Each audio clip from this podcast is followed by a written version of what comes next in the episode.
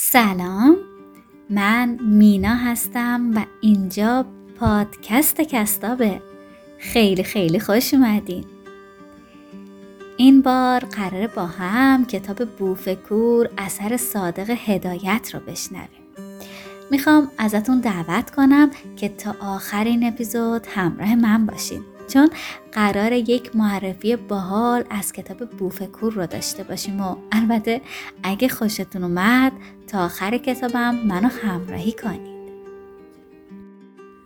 سال 1394 بود که من علاقه من شده بودم به کتاب خوندن و خیلی دوست داشتم یه آدم کتاب خون بشم.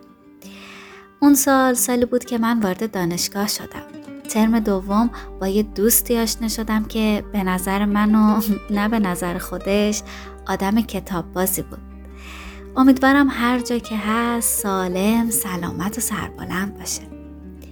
به هم پیشنهاد داد که کتاب بوفکور اثر صادق هدایت را حتما بخونم.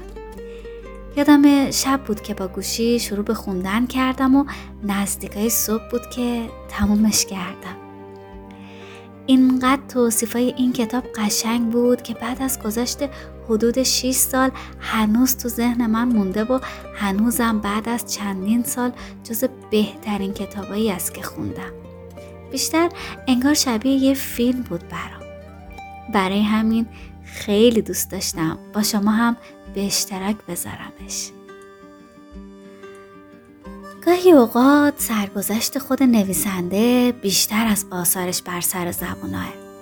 یکی از این نویسنده ها آقای هدایته که احتمالا بعد از شنیدن اسمش اولین چیزی که به ذهنمون میاد نویسنده معیوسه که با خودکشی به زندگیش پایان داده.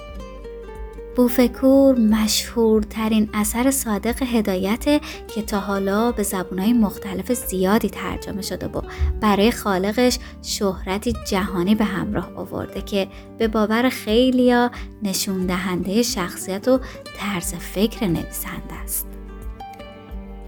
خیلیا بوفکور رو برجسته ترین اثر معاصر ایرانی می‌دونند و نویسندش رو در ردیف نویسندگان صاحب سبکی مثل ادگار آلمپو نویسنده رازآلود آمریکایی قرار میدن.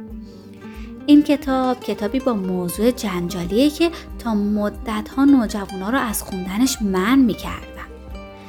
هنوزم بحث و جنجال درباره بوفکور که نزدیک به 80 سال از انتشارش میگذره ادامه داره. رفتار، افکار و آثار اون توی ایران به قدر نوآورانه و متفاوت بود که جنجال و کشمکشه زیادی رو به همراه داشت. تا جایی که صادق هدایت نوشت که بهتر تا می‌تونه سکوت کنه و افکارش رو برای خودش نگه داره. البته این کتاب منتقدین زیادی داره و خیلی هم هستن که از این کتاب خوششون نمیاد. جا داره همینجا از داداش عزیزم حامی و همراه همیشگی من خواهش کنم یه بارم این کتاب رو با صدای خواهرش گوش بده. شایدم که خوشش اومد. هنر نویسندگی هدایت توانایی اون در تصویرسازی و قدرت تخیلش تو بوفکور اون رو به اثر بیمانند در ادبیات فارسی تبدیل کرده. بوفکور رو میشه بارها بارها خوند و هر بار رمزی رو کشف کرد. این کتاب اثر خیالی و ترسناکه که در اون مایه های فلسفی و هستی شناسانه زیادی تو خودش داره. و به همین دلیل قدرتی داره که می‌تونه خواننده خودش رو به فکر فرو ببره تا درباره خودش دیگران و مرگ بیاندیشه. این به خواننده بستگی داره که در این سیر و سلوک درونی با کتاب همراه باشه یا نه. خب حالا بریم ببینیم اصلا ماجرای کتاب چیه. کتاب درباره مرد جوونیه که در انزوا و تنهایی به سر می‌بره. اون هنرمند و روشنفکریه که از جامعه گریزانه و دقدقه های شناخت خودش رو داره. بحران روحی و مصرف مخدر راوی رو اسیر کرده و روایتش رو غیر قابل اعتماد می‌کنه. به طوری که خواننده در تشخیص واقعیت از خیال به مشکل برمیخوره.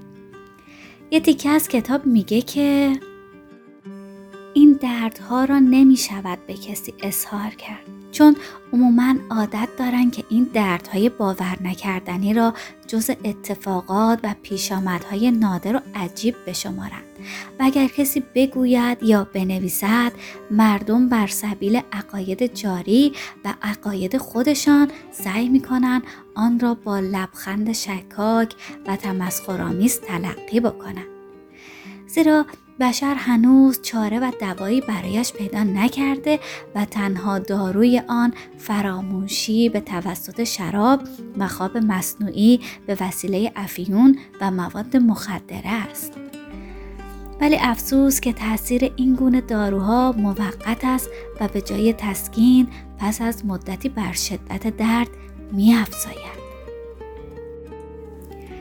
خب بچه ها خیلی خیلی خوشحالم که تو کتاب جدیدم همراه من هستین یه تشکر ویژه باید بکنم از دوستایی که ازم نقد کردن و اشتباهاتم رو به گوشزد کردن باید بگم من نه تنها ناراحت نشدم بلکه به شدت خوشحال شدم. چون قرار کنار شما از چیزی که هستم خیلی بهتر باشم. یه تشکر ویژه دیگه هم باید بکنم از دوستایی که با کامنت های زیبا و پر انرژیشون باعث دلگرمی و انگیزه من بودن. و از همه مهمتر اینکه هر کامنت شما یه پله بوده برای پیشرفت پادکست. آخر می‌تونید کستاب رو از طریق لینکی که تو بیو هست تو اپلیکیشن های مختلف دنبال کنید و همینطور اگر دوست داشتین و صلاح دونستین از طریق سایت هامی باش حامی کستاب باشید. و همینطور اگر سوالی داشتید نظری داشتین یا تمایل برای اسپانسری داشتید و یا هر چیز دیگه ای که باعث شد فکر کنید نیاز هست با من در ارتباط باشین کافیه از طریق لینک موجود وارد صفحه ایمیل کستاب بشید دوستتون دارم و مثل همیشه ممنونم که همراه همین